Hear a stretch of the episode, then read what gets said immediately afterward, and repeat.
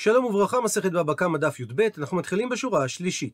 לאחר שהביאה הגמרא את מחלוקתם של אולה ורב נחמן, האם עבדים דינם כקרקעות או לא, שאולה סבר שדינם כקרקעות, ולכן בעל חוב יכול לגבות את חובו מהעבדים של היתומים, אפילו כאשר אביהם לא עשה את העבד הפותיקי.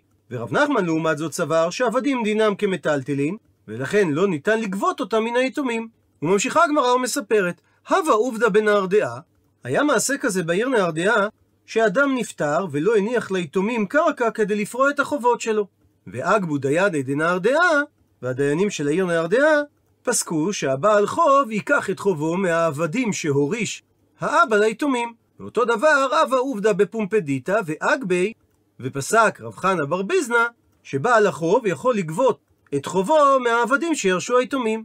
בעקבות פסיקות אלו, אמר לו רב נחמן לאותם דיינים, זילו אהדורו, לכו תחזירו, דהיינו תבטלו את הדין, ואי לא תעשו כך, מגבינן לכו להפדנייכו. את מה שהוצאתם מהיתומים שלא כדין, אני אגבה מהארמונות שלכם. הוא מסביר התוספות שזה מפני שרב נחמן החשיב את הפסק שלהם כדיין שטעה בדבר משנה מפורשת. אמר לי, שאל רבא לרב נחמן, האולה, והרבי אלעזר, והדייני דנהרדעה, והרב חנה בר ביזנא, כולם סוברים שעבדים נחשבים כקרקעות. מר, אתה רב נחמן שסובר שעבדים הם לא כקרקעות אלא כמטלטלים, כמן סביר עלי, כמי אתה סובר? אמר לו רב נחמן, אנא מתנית ידענה. אני יודע שיש ברייתא שאומרת כמותי, דתני שכך שנה אבימי. פרוסבול חל על הקרקע ואינו חל על העבדים, מטלטלים לעומת זאת נקנים עם הקרקע ואינם נקנים עם העבדים. פרוסבול הוא תקנה הלכתית שנועדה לאפשר לגבות חובות של הלוואות למרות שעבר זמן גבייתם ולא נגבו, מבלי שמצוות שמיטת כספים שנוהגת בסוף שנת השמיטה תגרום לביטול החוב. הפרוסבול נתקן בידי אל הזקן בסוף תקופת בית שני והוא בשימוש נרחב גם בימינו. על מנת שפרוסבול יחול, על הלווה להיות בעל קרקע, כך שלבית הדין יהיה מאין לגבות את החוב של הלווה, ונחלקו הראשונים בטעם הדבר. שיטת רש"י, שחכמים לא מתקנים תקנה בדבר שאינו שכיח, ואין רגילים אנשים להלוות למי שאין לו קרקע. שיטת רבנו תם, שמכיוון שרק כשיש ללווה קרקע, נחשב החוב כאילו הוא גבוי בידי בית הדין. ואמרה הברייתא שמטלטלים נקנים עם הקרקע, זאת אומרת שאם הוא מכר לו קרקע ומטלטלים והחזיק הקונה בקרקע, הדין שהוא קנה גם את המטלטלין, אף על פי שהוא לא ביצע בהם פעולת קניין, דהיינו שהוא לא משך אותם. ואין המטלטלים נקנים עם העבדים. במקרה שהוא מכר לו מטלטלים ועבדים, אם הוא החזיק בעבדים, הוא לא קנה את המטלטלים, כך שיכול המוכר לחזור מהעסקה לגבי המטלטלים. ומכאן הסיק רב נחמן שעבדים דינם כמטלטלים ולא כקרקע. ושואלת הגמרא, לימה כתנאי? האם ייתכן לומר שנחלקו אולה ורב נחמן במחלוקת התנאים הבאה? שאומרת הברייתא, מכר לו עבדים וקרקעות. אם החזיק הקונה בעבדים, הדין שהוא לא קנה את הקרקעות. ואותו דבר, אם הוא החזיק בקרקעות, הדין שהוא לא קנה עבדים. אבל במקרה שהוא מכר לו קרקעות ומטלטלין, אם החזיק הקונה בקרקע, הוא כן קנה את המטלטלין. לעומת זאת, אם הוא החזיק במטלטלין, הוא לא קנה את הקרקע.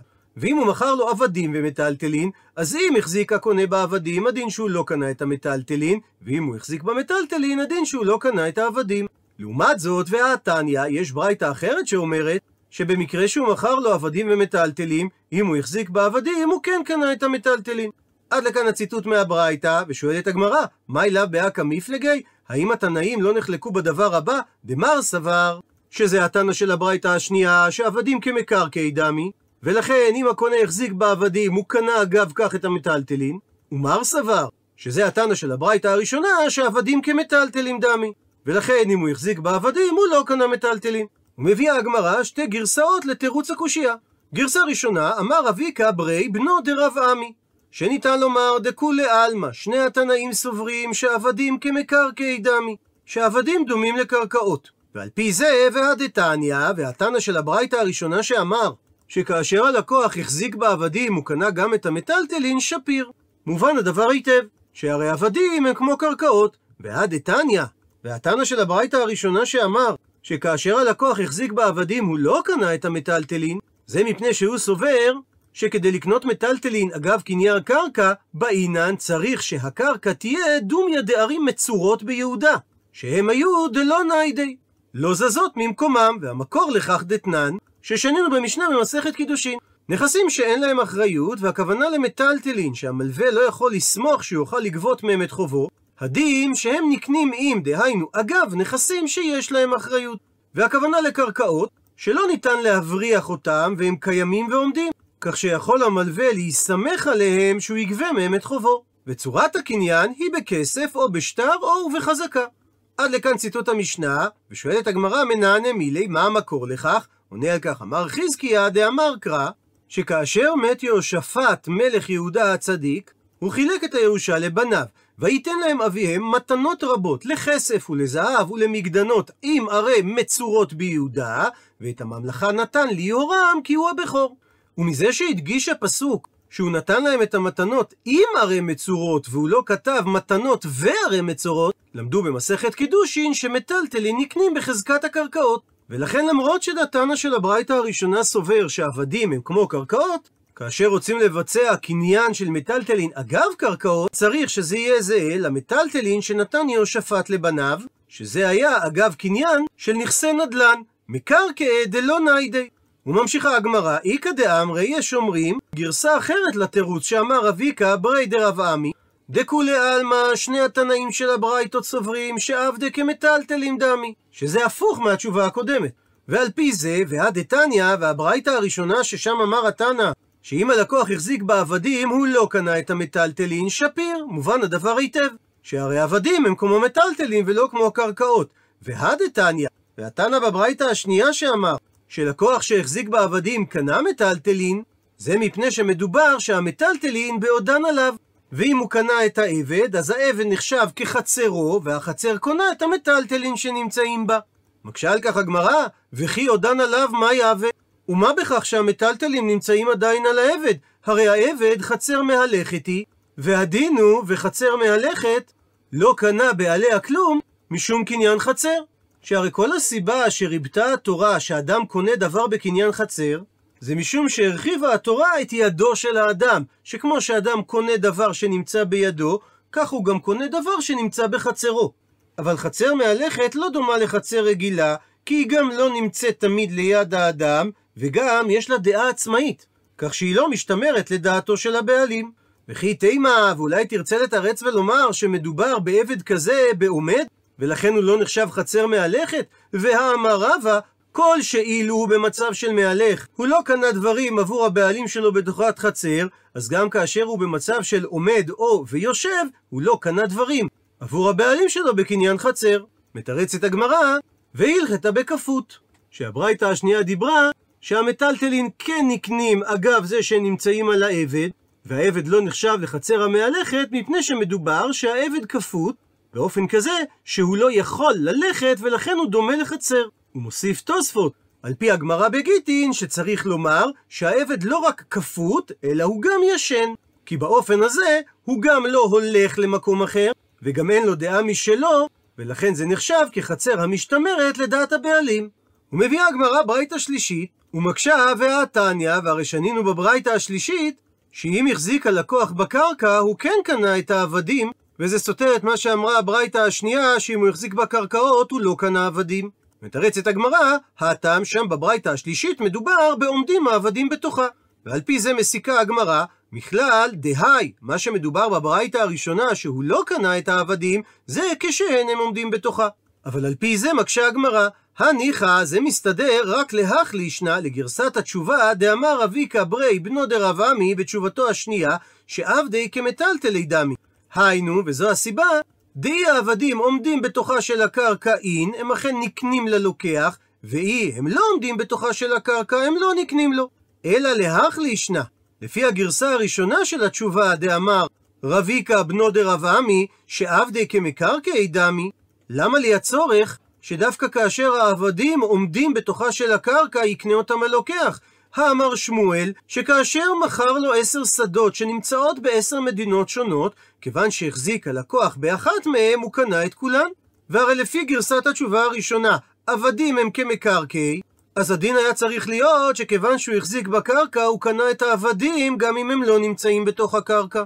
מקשה הגמרא קושייה נגדית, ולי טעמך ולשיטתך המקשן, הרי גם להחלישנה, לגרסה שנייה של התשובה דאמר רביקה בנו של רב עמי שעבדי כמטלטלין דמי, קשה, למה לי שהעבדים צריכים להיות עומד בתוכה של הקרקע?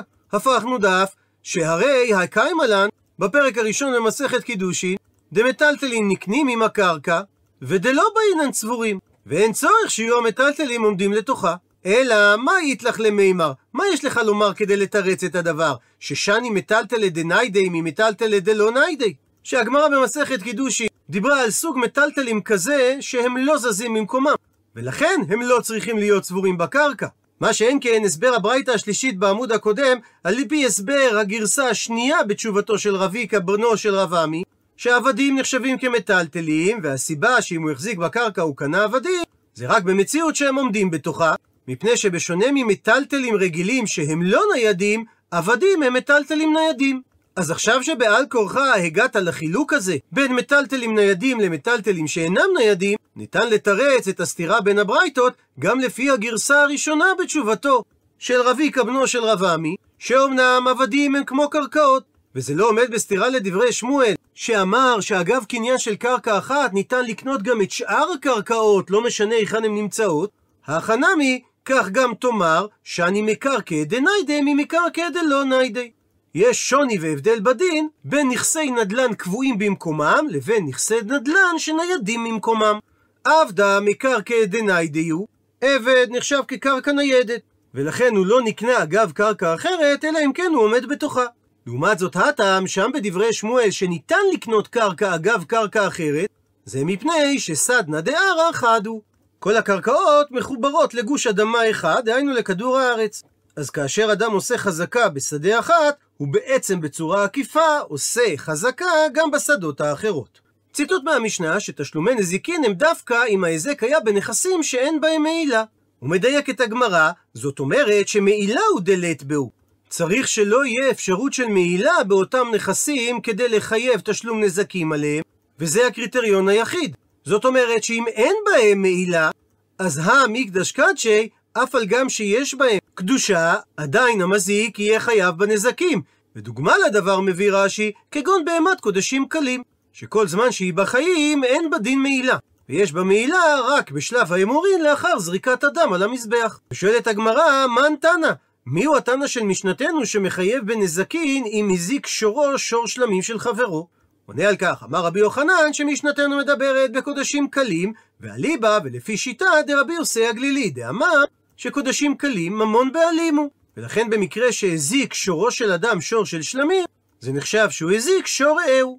דתניא, שכך שנינו בברייתא, על הפסוק נקרא בפנים, נפש כי תחטא ומעלה מעל באדוני וכיחש בעמיתו בפיקדון או בתשומת יד או בגזל או עשק את עמיתו. והפסוק הזה נאמר לגבי שבועת הפיקדון, שאם אדם תבע את חברו בממון שהוא חייב לו ואותו אדם שיקר והכחיש את טענת התובע ונשבע לשקר, ולאחר מכן הוא הודה על השקר, הדין שהוא חייב לשלם לתובע את הנזק בתוספת חומש והוא גם צריך להביא קורבן אשם. ומזה שהדגיש הפסוק גם את המקרה ומעלה מעל בהשם, משמע שזה בא לרבות שחייבים שבועת הפיקדון גם בקודשים קלים מפני שהן ממונו, אלו דברי רבי יוסי הגלילי. כך שאם אדם הפקיד בהמת שלמים אצל חברו, וכפר על כך החבר ונשבע לשקר, והודה שהוא נשבע לשקר, הוא משלם קרן וחומש ומביא קורבן אשם, ואף על גב, שבקודשי שמיים אין נשבעים עליהם, כפי שאומרת הגמרא בבבא מציע, בקודשים קלים כן נשבעים עליהם. מפני שבשונה מקודשי שמיים, קודשים קלים נחשבים כממונו של האדם, כך שיש פה שתי הכחשות, גם בהשם וכיחש, וגם בעמיתו וכיחש. מקשה על כך הגמרא והאתנן, והרי שנינו במשנה במסכת קידושין, שהמקדש אישה בחלקו, בין בקודשי קודשים, בין בקודשים קלים, הדין שהיא אינה מקודשת. ומזה שרבי יוחנן העמיד את משנתנו כרבי יוסי הגלילי, משמע שהוא הבין שרבי יוסי הגלילי לא אמר את דבריו רק לעניין שבועת הפיקדון, אלא באופן כללי שקודשים קלים נחשבים ממון גמור של הבעלים. אז אם כך, לימה נאמר שהמשנה הזו ממסכת קידושין היא דלא כרבי יוסי הגלילי? מתרצת הגמרא שאפילו תימה ניתן אפילו לומר שהמשנה מקידושין היא כרבי יוסי הגלילי. מפני שכי אמר רבי יוסי הגלילי שקודשים קלים נחשבים לממונו של הבעלים זה רק מחיים של הבהמה. שאז מוטלת על הבעלים האחריות להביא את הבהמה לבית המקדש ולדאוג להקרבתה. אבל המשנה בקידושין דיברה לאחר שחיטה של הקודשים הקלים, שבמקרה כזה אפילו רבי יוסי הגלילי מודה שקודשים קלים נחשבים לממון גבוה ולא לממון בעלים, מפני דכי כזכור משולחן גבוה כזכור. שכאשר זוכים הכהנים בחזה והשוק של הבהמה, וכן זוכים הבעלים בשאר הבשר של הבהמה, משולחן גבוה זכו. שכאשר נשחט הקורבן, הוא נעשה כולו של הקדוש ברוך הוא, וכאשר יש חלקים שמותרים ממנו לאכילה, אז זה נחשב למנה שהגיעה משולחנו של ריבונו של עולם, וממילא זה לא נחשב לממונו של האדם, ולכן הוא לא יכול לדוגמה לקדש בו אישה. ממשיכה הגמרא ומקשה, ומחיים מי אמר? האם רבי יסי הגלילי אכן אמר שכאשר קודשים קלים עדיין לא נשחטו והם בחיים הם נחשבים כממון בעלים? הוא מביא עכשיו הגמרא דיון של המוראים ביחס למשנה ממסכת מעשר שני, ובסופו היא תשאל את הקושייה. ואתנן, והרי שנינו במשנה ממסכת מעשר שני. ונקדים ונאמר, ישנה מצוות עשה מן התורה לקדש כל בכור שנולד לבהמה טהורה, ואם לא הקדישו אותו, הוא מקודש באופן טבעי, שכן הבכור קדוש ממעי אמו, ואחר כך צריך לתת אותו לכהן. כאשר הבכור הוא תמים, דהיינו ללא מום, אז הכהן מקריבו בבית המקדש בירושלים, ואוכל את בשרו בטהרה עם בני ביתו בירושלים. וכאשר הבכור הוא בעל מום, אז הוא אינו קרב בבית המקדש, הכהן רשאי לאוכלו כבשר חולין, דהיינו בשר שאין בו קדושת קורבן. נתינה זו של הבכור לכהן כלולה ב-24 מתנות כהונה, והיא אחת מהשלוש נתינות של בכורים לכהנים, ביחד עם מצוות בכור אדם ובכור בהמה טמאה. לאחר חורבן בית המקדש, נשללה האפשרות להקריב את הבכור בבית המקדש, ולכן לא נותרה דרך מותרת לאכול את בשר הבכור, אלא אם כן הוא בעל מום. עם זאת, אסור להטיל מום בבכור באופן מכוון, וצריך להמתין שהבכור יהיה בעל מום מעצמו. ואומרת שם המשנה, בכור מוכרים אותו תם חי, והלוקח ימתין עד שיפול בו מום מאליו וישחטנו. אבל בכור תמים שחוט לא מוכרים, מפני שאין לו תקנה אלא קבורה, שהרי הוא אסור בהנאה, שהרי זה קודשים שנשחטו מחוץ למקדש. אבל בכור ובעל מום מותר למכור גם חי וגם שחוט, ובנוסף לכך הוא מקדשים בו הכהנים את האישה אם הם רוצים בכך, מפני שהבכור ממונם של הכהנים הוא, שהרי משעה שנולד הבכור הוא שייך לכהן. ואמר על כך רב נחמן שאמר רבא בר אבוה, לא שנו, דבכור תם חי נחשב כממון בעליו הכהן והוא יכול למכור אותו, אלא כאשר מדובר על בכור תם חי בזמן הזה, דכיוון דלא חזי שהוא לא ראוי להקרבה, איתלאו, יש להם לכהנים זכייה בגביו. יש להם זכייה ממונית בבכור התם כאשר הוא בחיים. אבל בזמן שבית המקדש קיים, דחזי שראוי הבכור התם להקרבה, לא רשאים הכהנים למכור אותו, מפני שהוא לא נחשב ממונם. ואייתי ואייבי הקשה כך רבה לרב נחמן מהברייתא שהזכרנו, בנוגע לפסוק על שבועת הפיקדון, שנאמר ומעלה מעל בשם, שזה בא לרבות גם קודשים קלים. לעניין שבועת הפיקדון, מפני שאין ממונו של האדם, אלו דברי רבי יוסי הגלילי. ובהכרח שהדברים נאמרו אפילו בזמן שבית המקדש קיים, שהרי הפסוק מדבר על שבועת הפיקדון, שמלבד תשלום של קרן וחומש, הוא גם צריך להביא קורבן אשם. הרי שקודשים קלים נחשבים המון בעלים גם בזמן שבית המקדש קיים. וקשה על דברי רב נחמן שאמר שבזמן שבית המקדש קיים, קודשים קלים לא נחשבים לממון הבעלים. ומשני הוא מתרץ רבינה ואומר שהברייתא שאמרה שקודשים קלים ממון בעלים הם, מדברת בבכור שנולד בחוצה לארץ, ואליבא לשיטה דרבי שמעון דאמר שאם באו בכורות מחוצה לארץ לארץ ישראל כאשר הם תמימים, אז הם יקרבו על המזבח. ומדבריו ניתן לדייק שרק אם באו אין אכן הם יקרבו על המזבח, אבל לכתחילה לא יביאו אותם לארץ, אלא אם ירעו בחוצה לארץ עד שיסתאבו ויפול באמום. ואז ניתן יהיה לאכול אותם בחוצה לארץ. הרי שכיוון שבכור בחוצה לארץ לא עומד להקרבה, אז הוא נחשב ממון של בעליו הכהן. עד לכאן, כפי שאמרנו קודם, היה הדיון של האמוראים לגבי המשנה ממסכת מעשר שני, ונסכם אותו בקצרה. המשנה אמרה, בכור מוכרים אותו אם הוא תם חי, ואם הוא בעל מום חי ושחוט, וניתן לקדש בו את האישה. ועל כך אמר רב נחמן שאמר רבא בר אבוה, שזה דווקא בכור בזמן הזה שבית המקדש לא קיים, אבל בזמן שבית המקדש קיים, היות שהבכור ראוי להקרבה, אז הכהנים לא יכולים למכור אותו או לקדש בו את האישה, כי בכור בזמן בית המקדש הוא לא ממון כהנים. והקשה על כך רבא לרב נחמן, מדברי רבי יוסי הגלילי בברייתא, ששבועת הפיקדון שייכת גם בקודשים קלים. זאת אומרת שבכור בזמן בית המקדש הוא כן ממון כהנים. וענה על כך רבינה, שדברי רבי יוסי הגלילי דיברו על מציאות של בכור בזמן בית המקדש אבל בחוצה לארץ, שהוא כן ממון כהנים. ועל כך שואלת הגמרא, ואם איתא דחי אמר רבי יוסי הגלילי ממונו ומחיים, אם נכון החילוק שאמרנו קודם בדעת רבי יוסי הגלילי, שבהמת קודשים קלים בזמן שהיא עדיין בחיים היא נחשבת ממון בעלים, ולכן אמרה המשנה שחייבים על נזקן, הפכנו דף, לישני היה חייב רבינה לתרץ את קושייתו של רבא באופן הבא, הרבי יוסי הגלילי, הרבנן. זאת אומרת, אם לפי רבי יוסי הגלילי, קודשים קלים נחשבים ממונו של הכהן כאשר הבהמה בחיים, זאת אומרת שקודשים קלים בזמן בית המקדש הם ממון בעלים. ואם כך, לא יכול היה רבינה לתרץ שהמשנה, לפי הסברו של רב נחמן, מסתדרת לדברי רבי יוסי הגלילי. אלא הוא היה חייב לומר שהמשנה היא כדעת חכמים, שבכור בזמן בית המקדש זה לא ממון בעלים, והברייתא היא כשיטת רבי יוסי הגלילי לעומת זאת, שבכור בזמן בית המקדש היא כן ממון בעלים. ומזה שהוא לא תירץ כך, משמע שהוא סובר שהמשנה במסכת מעשר שני מסתדרת גם לדעת רבי יוסי הגלילי. או במילים אחרות, שקודשים קלים לשיטת רבי יוסי הגלילי, גם מחיים הם לא ממון בעלים. דוחה הגמרא, מתנות כהונה כאמרת? האם אתה מקשה מהשוואה בין קודשים קלים לבין בכור שהוא אחד מ-24 מתנות כהונה? הרי זו בדיוק הסיבה שרבינה העמיד את הסברו של רב נחמן למשנה במסכת מעשר שני, שהיא תתאים גם לשיטת רבי יוסי הגלילי, מפני ששני מתנות כהונה, דחי כזכו, משולחן גבוה כזכו.